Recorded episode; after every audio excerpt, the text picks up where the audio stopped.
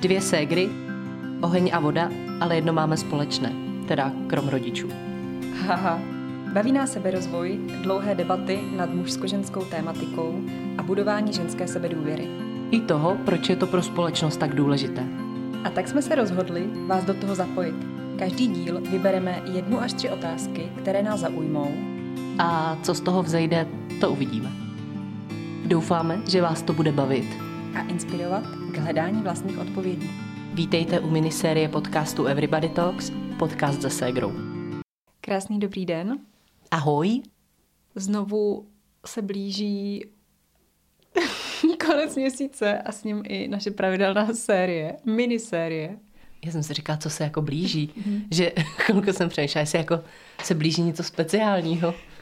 Ale počkej, to vlastně nedává smysl, že znovu se blíží konec měsíce a s ním pravidelná série, když jako by ty lidi až to uslyšejí, tak už, víš co, tak už to nebude, že se blíží, tak už to bude teď. No konec měsíce se teprve bude blížit. To jo.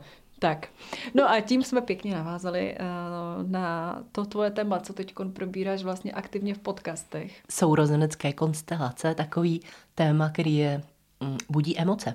Budí emoce. Ano, musím říct, že i ve mně budí emoce, ačkoliv jsem to téma znala. Myslíš jako tvoje naštvání za to, že jsem zmínila, že mám červený diplom a ty ne? Tak to byla taková podpásovka. To, to jsem nečekala. To možná přidám nějakou soukromnější historku, kterou ty si o Benjaminkách asi neřekla. To je v pohodě, já to stříhám. Ano, ano. Zbudilo to ve mně jak podcast o Benjamincích, tak podcast o prvorozených různých emoce, ale my se k tomu asi vyjádříme později. Já jsem jenom chtěla poděkovat za to téma, eh, že ho vlastně zvolila do těch podcastů, protože musím říct, že můj manžel na něj dost výrazně reagoval a vlastně i plno mých známých, kteří to poslechli na něj, reagovalo. A já si pamatuju, že když jsme vlastně začínali s Vizuin, což je můj jakoby projekt, který mám ještě společně s Daliborem, asi před sedmi lety, tak vlastně v takovém dotazníku, ano, chceš něco doplnit? Benjo? Jenomže Dalibor je tvůj manžel, že to jako nevědí ty posluchači. Ano, to je můj manžel. tak eh, v tom projektu vlastně jsme pracujeme hlavně s architektama a v tom projektu jsme dávali takový dotazník, eh, kde mimo jiný byla otázka na to, v jakým sourozenecký konstelace jste se narodili. A já jsem chtěla jenom jako navázat na ten první tvůj podcast o těch jedináčkách. Musím říct, že asi v 85% se tam objevila odpověď jsem prvorozený a vybral jsem si architekturu. Občas jsem tedy objevilo i prostřední dítě a občas i Benjamínek. A, je pravda, že potom ty motivace těch lidí nebo vlastně ten, um, ta nálada v té architektuře byla trošku rozliš, rozličná, takže, uh, takže to jenom tak takovým naší malý anketě. Musím říct, že se jí tehdy jako zúčastnilo minimálně třeba 100 lidí, takže si myslím, že už jako by to procento jako něco trochu vypovídá. No a e, já bych jenom chtěla říct ještě k tomu, k tomuhle tématu, a nebojte, nebude dneska celý díl jenom o tomhle, tak jsem chtěla přidat takovou jako historiku, která se stala zhruba půl hodiny zpět. A e, to jednak to, když jsem vešla do koupelny, a já jsem teď byla pryč, můj manžel byl tady sám a když jsem vešla do koupelny, tak jsem tam našla perfektně srovnané košile po vyprání, které byly dokonale upravené, uhlazené, upravené límečky, upravené, upravené rukávky, tak jak to má manžel rád. A pak se stala věc, že já jsem zjistila, že jsem se zasekla v mikině. že prostě ten zip, jezdec, nějak jako nasál. Prostě nasál tu šňůrku. A měli jsme tu takový moment, kdy se se mě snažila jako vymotat z té mikiny. A nakonec to skončilo tak, že malý Benjamínek to ustřih prostě a udělal tam novou šňůrku. Nebo udělal tam nový uzlík, takže víte co, vyřešeno. No, já jsem toho byla svědkem obou těchto dvou věcí a musím říct, že ty srovnané košile mě pohladily po duši. To já jsem to musela vyfotit. To byly přesné mezery, skoro sladění podle barev, všechno zapnutý, narovnaný. Já jsem až nevěřila, že je to u tebe doma. tak, jak říkám, asi protože tady zrovna vládl někdo jiný. no. Chceš ještě něco říct k tomu, jak se třeba měla mezi jako tou dobu, co jsme se neviděli? Ono se to hodně stalo, že jo, byl ten lockdown. Uh, to je asi hlavní. byl lockdown a nemohli jsme mimo okresy cestovat, tak No já nevím ani vlastně, jak jsem se měla. Nebo takhle, mně se ten čas jako hrozně slívá, jako poslední ten rok a rok, rok se mi poslední jako dost tak slívá a v podstatě jsem se nedávno se svou kamarádkou Ivou bavila o tom, že ten čas uh, jakoby byl strašně krátký, ale zároveň strašně dlouhý, že vlastně skoro nic se nestalo, ale vlastně se jako toho stalo dost. Tak mateřství. To máš taky pocit, že dny trvají jako roky, ale roky trvají hodiny. No, tak asi tak nějak. Takže já vlastně nevím, eh, co všechno se událo od našeho minulého podcastu. Uh, nicméně už se těším na ten dnešní. Jo, jo, ten, ten bude dobrý, protože vlastně já na něj třeba ještě zatím nemám názor a budu si ho tady hrozně vytvářet vlastně za běhu. Takže jsem zvědavá, jaký poklady eh, ze mě budou padat. A chceš představit otázku, kterou jsme si vybrali, tu hlavní? Takže dnešní otázka, kterou si položíme, je, co definuje, kým jsi? To je tak těžký, že? Začneš? Protože mi přišlo, že ty na to máš zatím trošku ustálenější názor, nebo aspoň si vypadalo, že máš trošku víc jako plán. No já musím říct, že ten dnešní podcast je trošičku víc punkový, než jsem zvyklá, ale jako řekla jsem si, nechám na sebe přejít trošku tý benžovský, jako a, takový tý nálady a vlastně spontánně jsme se dneska rozhodli natáčet, ačkoliv to bylo v plánu v sobotu dopoledne. Co definuje, kým jsi? Eh, no já si, jak už jste si možná všimli, tak nejdřív si jako eh, vždycky definuju to, co asi jako tak společnost vlastně má na tady to téma jaký má náhled. Takže jsem si řekla, že společnost vlastně v celku asi dobře definuje, kým si podle toho, jakých si dosáh nějakých materiálních statků, jaký máš auto, jaký máš dům, byt, jestli máš hypotéku, nemáš hypotéku, jestli máš manžela, od kolika ho máš, jestli máš manželku, jestli máš jedno dítě, dvě, tři, jaký máš zaměstnání, jak často jezdíš na dovolenou a podobně. Vlastně v podstatě tady to jako nějakým způsobem definuje, jestli jsi úspěšný, nejsi úspěšný, v jakou má životní roli. Tady definicí, kým si je vlastně asi plno. A o to asi náročnější je zase definovat si, kým si vlastně vnitřně, nebo já tomu říkám v té roli toho jedince. Pro mě je otázka, kolik lidí vlastně se jakoby dostane z toho materiálního k tomu právě osobnímu, protože takový společenský status je třeba strašně důležitý. Úplně jinak zní, když řekneš, že jsi recepční a úplně jinak zní, když řekneš, že jsi psycholog. A teď to nemyslím jako dehonestaci jakýhokoliv povolání, říkám to proto, že právě v té pozici recepční se mi stala jedna taková příhoda. Když jsem pracovala ve zdravotním takovým jednom jako zařízení na recepci, tak eh, tam na mě křičel nějaký pán a fakt jako začal být ohavnej. a v jednu chvilku se mi zeptal, kdo si jako myslím, že jsem, že jsem nějaká blbá recepční. A já jsem se v tu chvíli postavila nějak jako teda proti těm firmním standardům a řekla jsem mu, ne pane, já nejsem recepční, já jsem psycholog. A ten člověk ustoupil o krok. Bylo to, jak kdybych mu dala pěstí. Ustoupil o krok a odešel. A vlastně tím jako celá ta hádka skončila. Jenom jak kdyby v tomhle tom eh, jako slově, jen v tom, že moje zaměstnání nebo moje jako specializace je o něco jiná, než si myslel. Jak kdyby v tom byla úplně moc, pro toho chlapa. Jak jsem to takhle jako cítila. Jak, kdyby to, že jsem recepční, může znamenat, že na mě někdo může křičet, ale na psychologa se nekřičí. Takže to byla pro mě taková třeba hodně silná zkušenost s tím, kdy jsem jako opravdu viděla, jak společnost reaguje na to, že, uh, že mám nějaký, já nevím, oficiální vzdělání, nebo jak to jako nazvat. Že mám nějaký ten status. Hmm. No to je pravda, tím si mi připomněla, že vlastně já tím, že jsem studovala architekturu, tak mám titul inženýr architekt, Inc. Arch. A je pravda, že já to mám záměrně na občanském průkazu, protože když ho občas někde ukážu, ať třeba jako při kontrole policie nebo prostě někde v nějakém zdravotním zařízení zase, se mi to stalo třeba, když mě vezla sanitka, tak jako by vidím rázem tu změnu toho chování, což je strašně zajímavý, protože já jsem pořád vlastně tím samým člověkem, vnitřně i vnějšně, mám na sobě to samý ale vlastně je pravda, že ten titul toho vzdělání nějakým způsobem vlastně v těch lidech jakoby změní způsob chování k vám, no, což nemám na to názor, proč to je, asi to vychází z nějakých úplně jiných uh, věcí, které se netýkají tady asi tohohle podcastu, ale jako faktem to je. Takže jinými slovy, vlastně to, kým jsme, z, ohled, jako z pohledu materiálního, tak nám společnost nandavá, že to je důležitý. Že vlastně v životě Musím něčeho dokázat, něčemu dostat, aby jsem měl hodnotu. no prostě ovlivňuje to, jak se ke mně lidi budou chovat. Takže samozřejmě je tak nějak jako přirozený, že uh, se lidi snaží, že se snaží být uh, dobrý v práci, že se snaží mít kariéru, že uh, mateřská dovolená není tak jako ceněná dobře, tak to jsou, to jsou výžírky státu, že jo, a válej se doma s dětskem a ještě otravují chudáky společnost, která vydělává na to, aby jim dávala, aby jim dávala výplatu na té dovolený.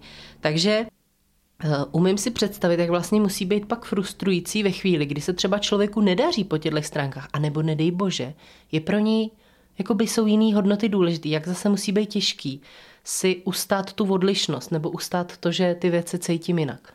Což mě asi vrací k té vnitřní podstatě trošku.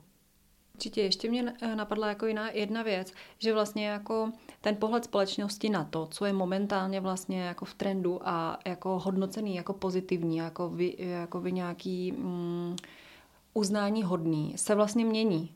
Jakože si uvědomuju, že vlastně jako dřív byla hrozná hodnota mít maturitu, když byla vlastně moje máma ve věku 18-19 let. Jo. To byli uznávaný lidi. Potom to bylo vlastně vysoká škola, dneska už vlastně zase ta vysoká škola si myslím, že jakoby je na ústupu, zase to definuje to, jestli jste se do 30 objevili ve Forbes 30 po 30. Ne, teď jsem si stěla, že už se tam nikdy neobjeví. Oh, teď jsem řekla, kolik mi let. Ještě si rozmyslím, jestli tohle uslyšíte, nebo to vymažu. No, takže ano, takže tak viděli jste tu reakci. Takže jakoby ty, to, kdy společnost uznává, že jste vlastně úspěšný nebo nějakým způsobem uznávaný, se jakoby mění. Takže to je jako jedna věc. To znamená, že vlastně za těch 30, 40, 50 let se to může dost proměnit, kým jste, pokud by to bylo vlastně braný z pohledu té veřejnosti. A co je teda vlastně trvalý? Mm-hmm. Jako, když říkáš, že co, je, co společnost definuje, že je hodnota, nebo že je to, kým jste, tak jestli to se mění, tak co je teda trvalý? No já samozřejmě nejsem vševěd, takže nevím. Ale můj vnitřní pocit je, eh, já jsem jako asi před sedmi, deseti lety jsem četla knížku od Kovyho, což není ten youtuber, jak si teď všichni myslí, když řeknu. Eh, ale je to vlastně knížka sedm návyků velmi efektivních lidí, kde vlastně jedna kapitola, kde tam psali o centru člověka, na co má člověk to centrum zaměřený a že vlastně to nějakým způsobem definuje uh, to, jestli on se vnímá jako, kým se vnímá být. Jo. A bylo tam psáno v podstatě, že může být zaměřený s centrem na manželku, na rodinu, dítě, i nepřítele, to znamená nějaký soutěžení, že tě definuje, jestli vyhráváš a podobně na, oproti ostatním. A pak tam v podstatě vypadalo to už úplně beznadějně, že v podstatě vždycky máte to centrum fixovaný na něco špatného. A pak tam bylo psané, že ho můžete mít fixovaný na nějaký principy, který samozřejmě musíte asi definovat.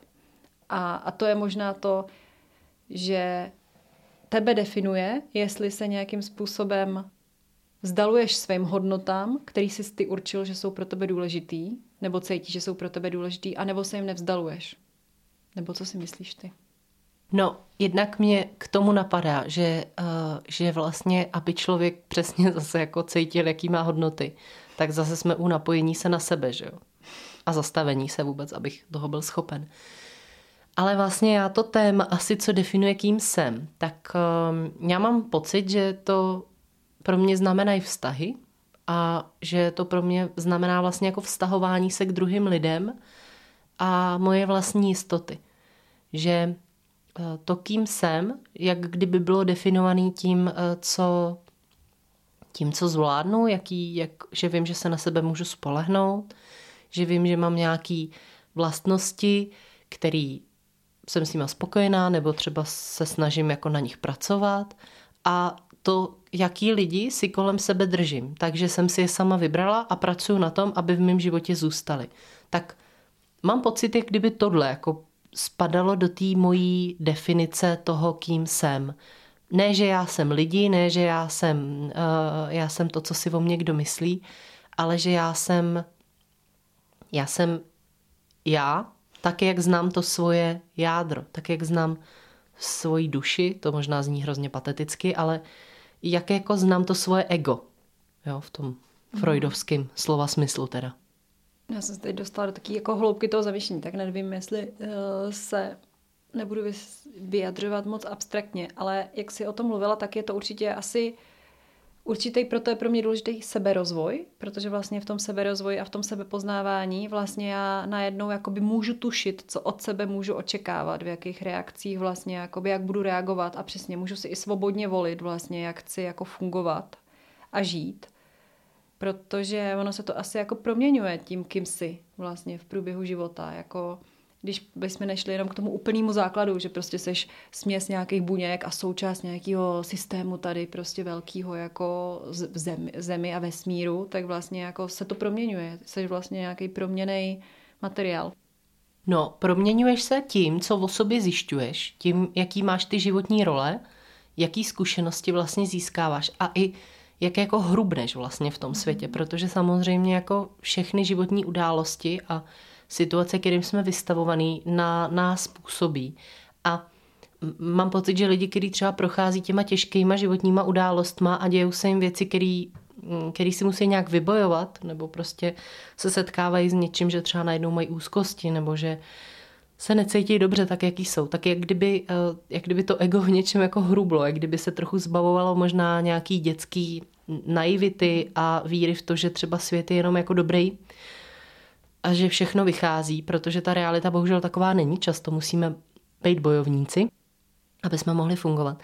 Tak mám pocit, že přesně to se děje pak i v té definici to, kým jsem, že se to proměňuje i jak jako hrubneme. No. Mm-hmm. A rozvíjíme se a jak jako se to rozpíná, to naše vědění o světě a zkušenosti sami ze sebou tak eh, to vlastně musím úplně naprosto asi souhlasit. Je to pravda, že vlastně jako určitě tím, kým jsem, jak se vnitřně jako cítím, vzniklo různýma vlastně situacema, často velmi náročnýma v mém životě, který jsem musela nějakým způsobem překonat, nebo nepřekonat a ještě musím překonat teprve. Uh, takže to je jedna věc. Ano, určitě jakoby eh, potom tam víc cítím to, že jsem vlastně ve chvíli, kdy jako prožívám uh, takovouhle věc a ve chvíli, kdy ji jako překonávám, to jsem, to je to jsem zaznamenala vlastně a v ten moment je mi i částečně jedno, co si vlastně myslí společnost, protože jde vlastně čistě o nějakou, o sebe a o nějakou sebe záchranu i v těch situacích. A druhá věc, kdy si jako uvědomuji, kdy mám takový pocit, že jsem vlastně že co může definovat ještě kým jsem, tak je na druhou stranu to, když třeba mám takový jakoby momenty, že jsem třeba v 16 letech ležela na pláži ve Španělsku zatímco všichni vlastně byli ve škole v září nebo v říjnu, nevím, kdy to bylo. A ležela jsem, svítilo to sluníčko a bylo mi jako dobře a cítila jsem najednou jako se být vlastně, prostě být sama sebou tam. A jako by definoval to ten moment jenom toho klidu a toho, toho slunce a té přírody. Takže takový opravdu zvědomení. Já si, eh, já si vybavuju eh, takovou jako první procitnutí, jako síly eh, v té vnitřní, což bylo jako v takové situaci, kterou tady nebudu rozebírat, ale vlastně si vzpomínám, že jsem, že jsem tak jako cítila, říkala jsem si, já, já přežiju všechno. Já prostě vím, že přežiju všechno. Vím, že kdyby prostě jsem si vybudovala domov a, a všechno mi v něm schořelo, tak budu stát před tím domem, zapálím si cigáro, pak se jako otočím, možná si pobrečím chvilku, otočím se, nadechnu se a půjdu dál, prostě půjdu to budovat dál. A to mi třeba přijde, že je nějaká jakoby moje vnitřní hodnota. Já cítím, že jsem jako bojovník. Já vím, že uh, jako vyboju všechno, když se rozhodnu do toho, do toho dát energii. No, jako čím více o tom bavíme, tak jako vidím, že to je jako dost takový abstraktní téma asi, jako že zase ten závěr, ke kterému to plyne je, ano, jako když se člověk zastaví a uvědomí si po nějaký situaci, kterou překonal, nebo po tom dnu, který zažil, protože i ten den, jako každý den, může být vlastně svým způsobem nějaký překonání něčeho velkého, i když se to zdá být obyčejný, jako si myslím, že třeba taková jako uh, den s tvojí dcerou, která je teda zlatíčko, ale i to je vlastně na konci dne určitý náročná zkouška, která definuje vlastně, kým seš, protože si uvědomíš, jak jsi řešila různé situace, jak jsi se v nich zachovala, co si prioritizovala. Takže je to asi jediný, jediná ta odpověď na to je přesně zase to zvědomění, zastavení a to nám asi umožňuje uvědomovat si, kým jsme a držet se je. toho. Mně se líbilo, jak si to teď řekla, protože to je taková představa, že přesně jdu po těch vláknech, co chytím, jak jsem reagovala třeba v nějakých situacích, jak jsem přemýšlela, co jsem si myslela.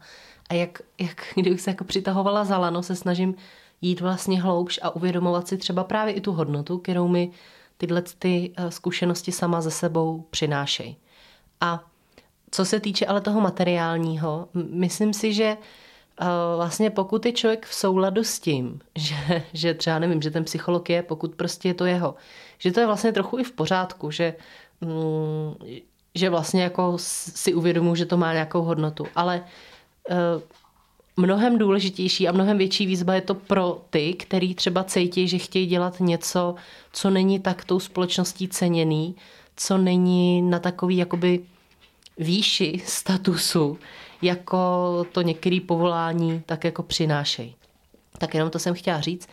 Možná bude určitě zajímavé, jestli vy si taky položíte otázku vlastně, co definuje vás a jak, eh, jak se vám na to bude nahlížet, protože jo, je to abstraktní a možná je to už taková jako těžší úvaha, tak budeme rádi, když nám dáte vědět, jak se vám to dařilo.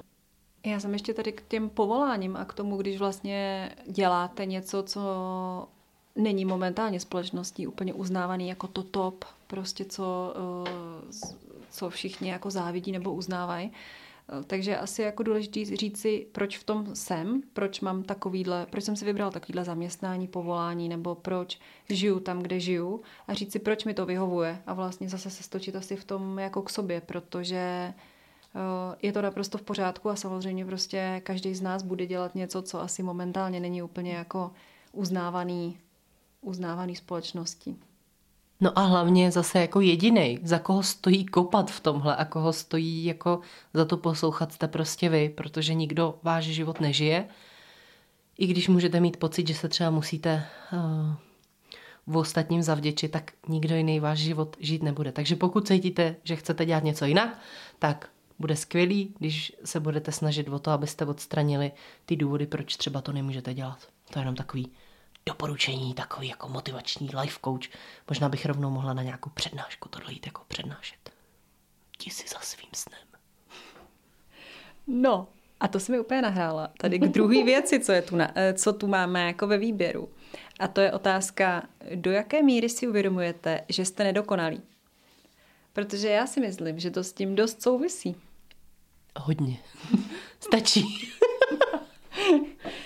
No takhle, já jsem prvorozená. Pro mě je to, musím říct, už když, jsem si, když mi Segra poslala tady tu otázku, tak jsem se na ní jako koukala zle. Musím říct, že vlastně jsem jako úplně nechtěla se do ní zahlubovat, takže to asi taky vypovídá nějakou něco o mně. Jak se ti jako dobře přijímají tvoje neúspěchy, tvoje kazíky, myslíš, jo? Přesně tak, teď se mi vybavilo ten začátek uh, toho dneška, jak si uvedla, že si dostal ten červený diplom a já ne. Což je vlastně... Což by se vlastně dalo hodnotit jako, do jaký míry si uvědomuji, že jsem jako nedokonalá. ano, jako dalo by se to s tím nějak vlastně spojit možná. No a já mám zrovna zase historky jsou moje nejoblíbenější věc, jak jste si všimli. Tak já mám zase s chodou okolností na to takovou jako historku, kdy eh, se mi teď v uplynulých dnech stala taková situace, že eh, někdo jako známý použil jako formou takového jako útoku, použil na mě informaci, o který si myslel, že mi ublíží, která zmiňovala nějakou přesně moji nedokonalost. Co se týče mě, tak já, já mám svoje nedokonalosti docela hodně pojmenovaný a mám už s nima projetý takovýto kolečko, kdy vlastně si jich dokážu cenit, protože vím, že mě dělají takovou, jaká jsem a ve spoustě těch nedokonalostí naopak jakoby vidím svoji sílu.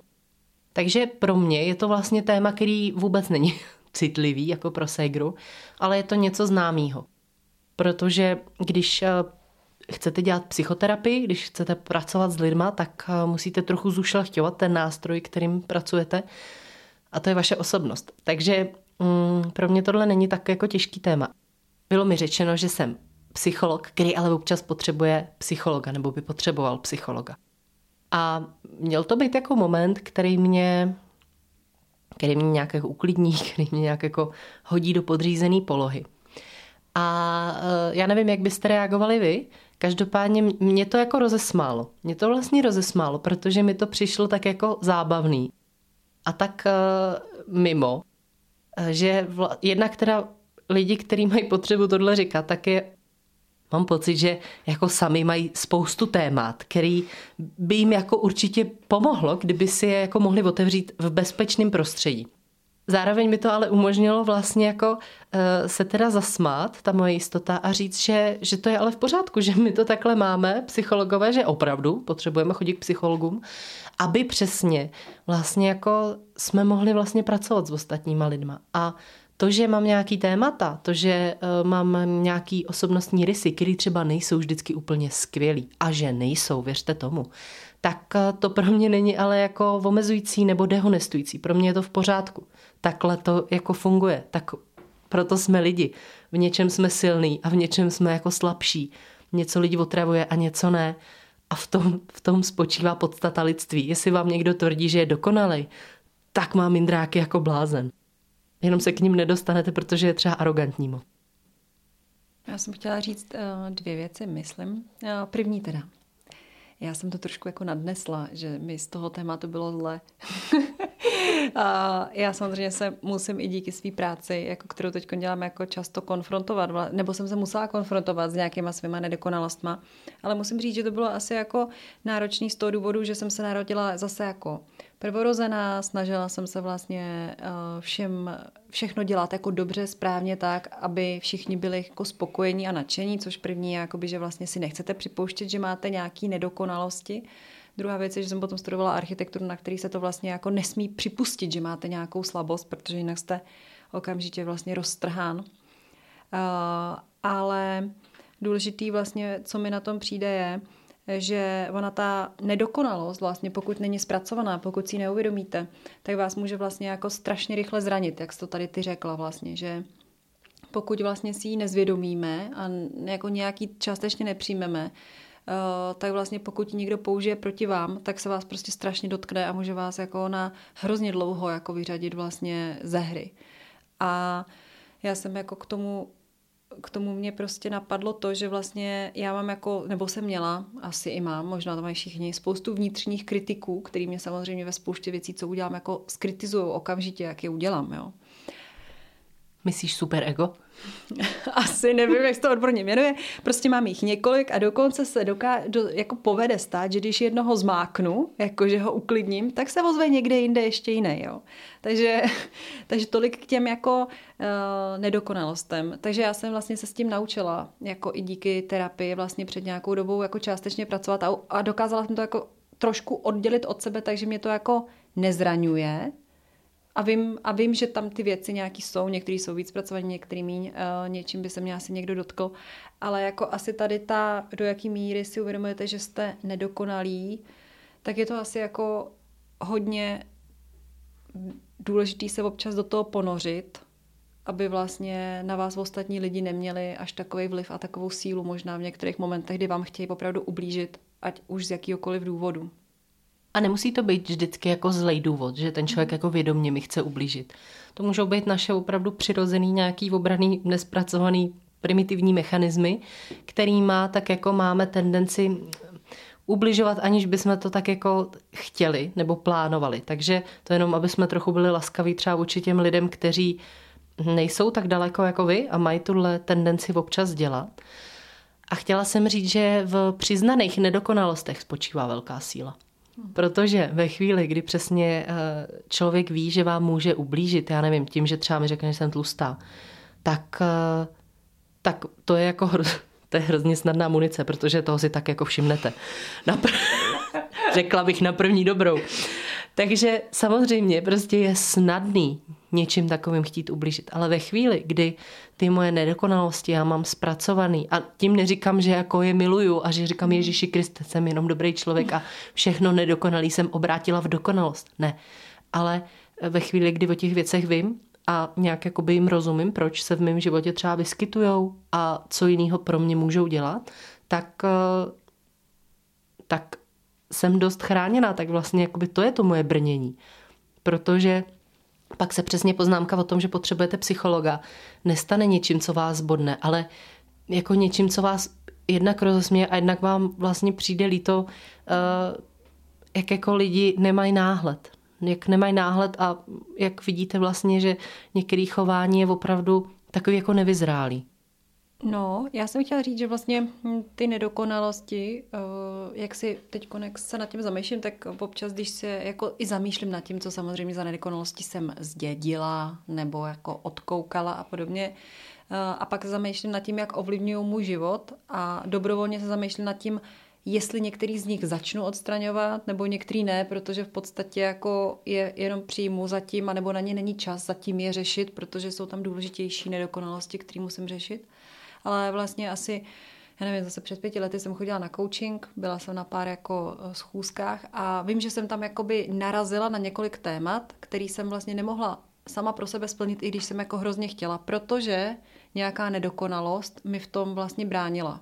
Takže jsem se vlastně musela zastavit a začít odstraňovat nejdřív jakoby jí, protože ta vlastně nějakým způsobem uh, byla tím slabým momentem v mým vlastně mým dalším fungováním. Takže tady v ten moment je pro mě důležité, když na ní přijdu a pracuji s ní, ale jak říkáš, vlastně pak jsou taky takový ty, který jako přijmete a víte, jako ne, že si v nich rochníte, jakože jo, prostě to definuje, kým jsem vlastně, to jako ujíždím si na tom, uh, ale prostě to tam nikde necháte a jako zatím to tam prostě je to součást vás. Jinak eh, pokud byste se chtěli pokud by vás lákalo eh, se vyrovnávat eh, na velmi jako intenzivním, mm, intenzivním jako denním eh, chlebu se svými nedokonalostmi, tak třeba jako terapie je na to ideální, jako véstý, protože věřte, že samozřejmě pracujeme s různými klientelami a některé klientely jsou naprosto nechutně upřímné a ještě jako ve velmi, velmi neempatické míře. Takže jestli jako chcete do obličeje strčit všechno, s čím se musíte vyrovnat, tak doporučuji tuhle cestu, protože to je ideální, to vás vycvičí takovým způsobem, že um, pak už si vlastně pak už si nikdo neškrtne asi. A tak to byl jenom takový jako trochu humor, co se jako našeho povolání týče. Teď, jak se vlastně o tom bavíme, a protože jsme si to nepřipravovali, jako skoro vždycky si to nepřipravujeme, aby to bylo autentický, tak mě jako momentálně úplně nejvíc zaujalo, jak se vlastně ty dvě otázky jako úplně propojily. Protože v podstatě ta uh, nedokonalost vlastně definuje teda tím, kým jsme ve své podstatě, tak k čemu jsme se dostali. Z části, že Je to, je to, souča- je to součást toho spektra vlastně. Mm-hmm. Je to teda součást toho eh, spektra, možná i to potom, jak se v něm proměňujeme, což jsme říkali, že vlastně i to se nám zdá, že vlastně to, kým jsme, se definuje i s tím podle toho, jak se vyrovnáváme s různýma eh, problémama, které na naší cestě životní se objevují i v těch životních rolích, což vlastně v podstatě eh, k těm, možná k těm ehm, momentum určitý hádek nebo neschod dochází i kvůli tomu, že někdo vnímá nějakou naší nedokonalost uh, jako něco významného, co je potřeba řešit a my vlastně nějakým způsobem ji zpracováváme. Takže to musím říct, že mě jako hodně zaujalo vlastně, že to jsem asi jako úplně si takhle neuvědomovala, když to takhle vidím a přijde mi jako fascinující, že dvě náhodné otázky ze spektra, který jsme vybírali uh, a každá z nás chtěla trošku jinou, každá z nás chtěla jednu z nich víc, se vlastně takhle hezky propojily. Myslím si, že je důležitý přesně mluvit eh, totiž o tom, že, že prostě uvnitř nás ty naše vlastnosti, že samozřejmě jsou dobrý, špatný, že eh, když se teda mluví o sebelásce, o který já, já nemluvím ráda úplně, používám ji jako hashtag, protože je to oblíbený, ale... Dobře se to vyhledává. Takže hashtag sebeláska. Uh, takže vlastně uh, znalost těch nedokonalostí, že my, my hodně podporujeme ty dobré věci, že hodně podporujeme, co na sobě máme rádi, čeho si na sebe vážíme a e, tak trošku ta společnost se staví k tomu jako a na ty nedokonalosti, mm, jako jsou tam, ale máš krásné oči a jsi hrozně milý člověk. Na nedokonalosti se přece ale nemůžeme koukat jako na úchylnýho strejdu, kterýho všichni jako v rodině uh, jako obhajují a tak jako snášej ty nedokonalosti jsou naší velkou součástí a my s nima žít musíme. A chceme žít s něčím, u čeho, co jakž takž jako tolerujeme, nebo chceme žít vlastně s něčím, co fakt jako přijímám, co přijímám, co mám nějak jako rád a hledám i přesně v čem to pro mě může být jako výhodný nebo v čem mi to pomáhá.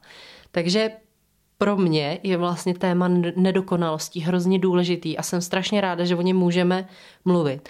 Protože ano, i nedokonalosti jsou součástí toho, kým jsem. A nedokonalosti neznamená, že někdo mě má rád navzdory mým nedokonalostem, ale někdo mě má rád celistvou, taková, jaká jsem. A jenom vlastně hledáme tu cestu tak, aby to neskřípalo. To bylo deep, co? Jsem zrovna chtěla říct, že to bylo krásný, takže už to nechci uh, svým dalším postřehem a názorem vlastně narušit a nechat vychutnat ten tvůj moment, aby zarezonoval v každém z nás. Takže děkujeme, že jste si nás poslechli. Pokud uh, budete chtít se s náma nějak spojit, tak uh, vás poprosím na Instagramu mk.everybodytalks a budu ráda budeme rádi za vaše zpětné vazby k tomuhle podcastu a děkujeme za ty, co už teď přicházejí. Jsou hrozně naplňující a vždycky si to zazdílíme a máme z toho takovou jako společnou radost z toho, že tahle společná práce, projekt se daří. Děkujeme a budeme se těšit eh, příští měsíc v květnu. Tak jo, mějte se hezky a ahoj.